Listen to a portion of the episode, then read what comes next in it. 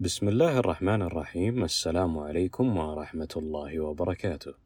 أنا ماجد السفياني مقدم بودكاست جرعة تفاؤل.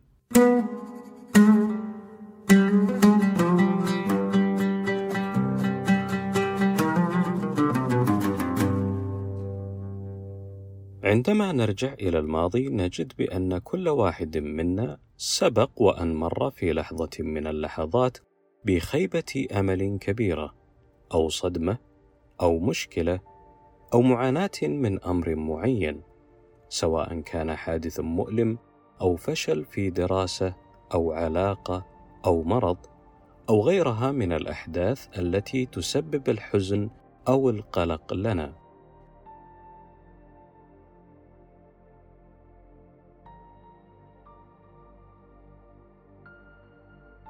ومن الممكن أن تكون سبب أيضا لتغيير مجرى حياتنا بالكامل وتكون أمور مصيرية. وعندها قد يسيطر الارتباك علينا ويكون الهلع سيد الموقف. وتتداخل الأفكار وتختلف ردات فعلنا تجاه الأمر ونبدأ بالتواصل والركض إلى أقرب الناس إلينا.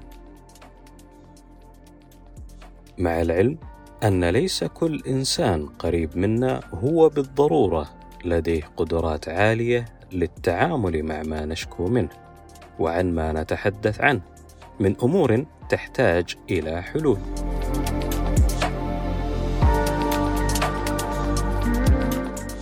وأثناء الحديث مع هذا الشخص عن الأمر الذي يؤلمك تجده يجتهد بحسن نية منه بطريقة من الممكن أن تجعل شعورك أسوأ. تشعر بأنه مستهين تماما بشعورك وبمشكلتك.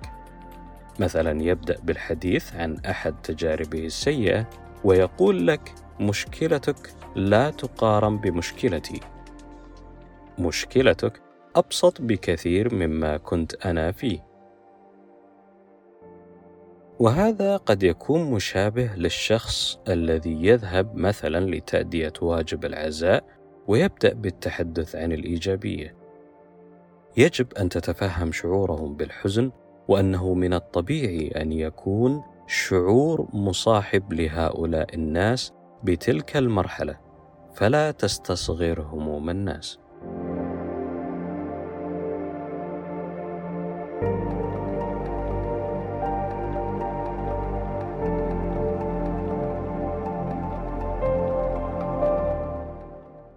إحدى الصور الأخرى القول العامي الدارج لسه ما شفت شيء.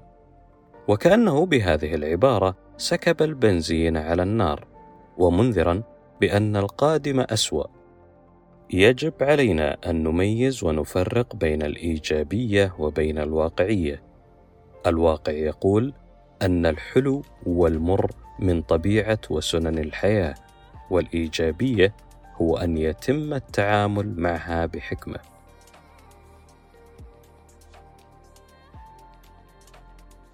ومعنى ذلك أنه عندما يحدث لنا أمر سيء أو أمر لا نرغبه يجب علينا أن لا نكبت مشاعرنا خجلا أو خوفا من أن يساء الظن فينا بأننا سلبيين على الدوام.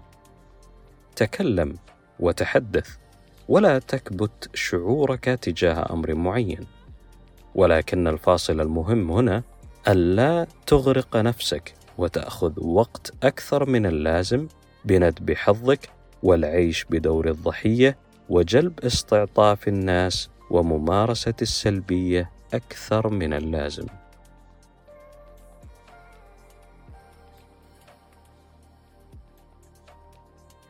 فرغ شعورك السلبي بأي طريقة لا تشكل خطورة عليك أو على من حولك.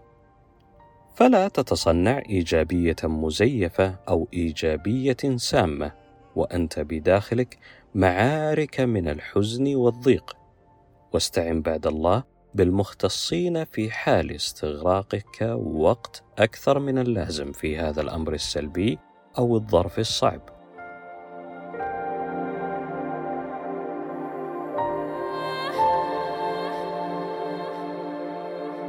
ونصيحة لك أيها الإنسان الذي تحاول التخفيف عن غيرك كن منصت ومتفهم تماما لشعور الشخص الذي لجأ بعد الله إليك. على الأغلب حسن إنصاتك له هو من أهم الحلول وأيضا عدم إثقال كاهله في تلك اللحظة بالبدء بملامته أو تذكيره بنصائح قدمتها له مسبقا ولم يتبعها.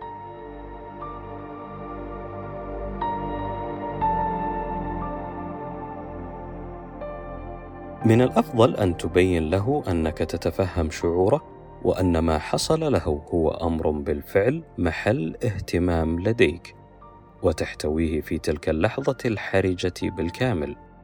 وقم بتأجيل رأيك وإبداء عتبك أو إيجابيتك في وقت لاحق. بعد أن تصفى رؤيته وتهدأ مشاعره ويعود للاتزان وأن مع العسر يسرا.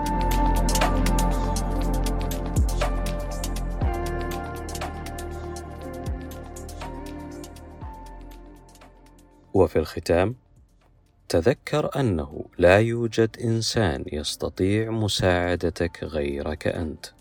وهذه جرعة التفاؤل اليوم وأنا ماجد السفياني والسلام عليكم ورحمة الله وبركاته.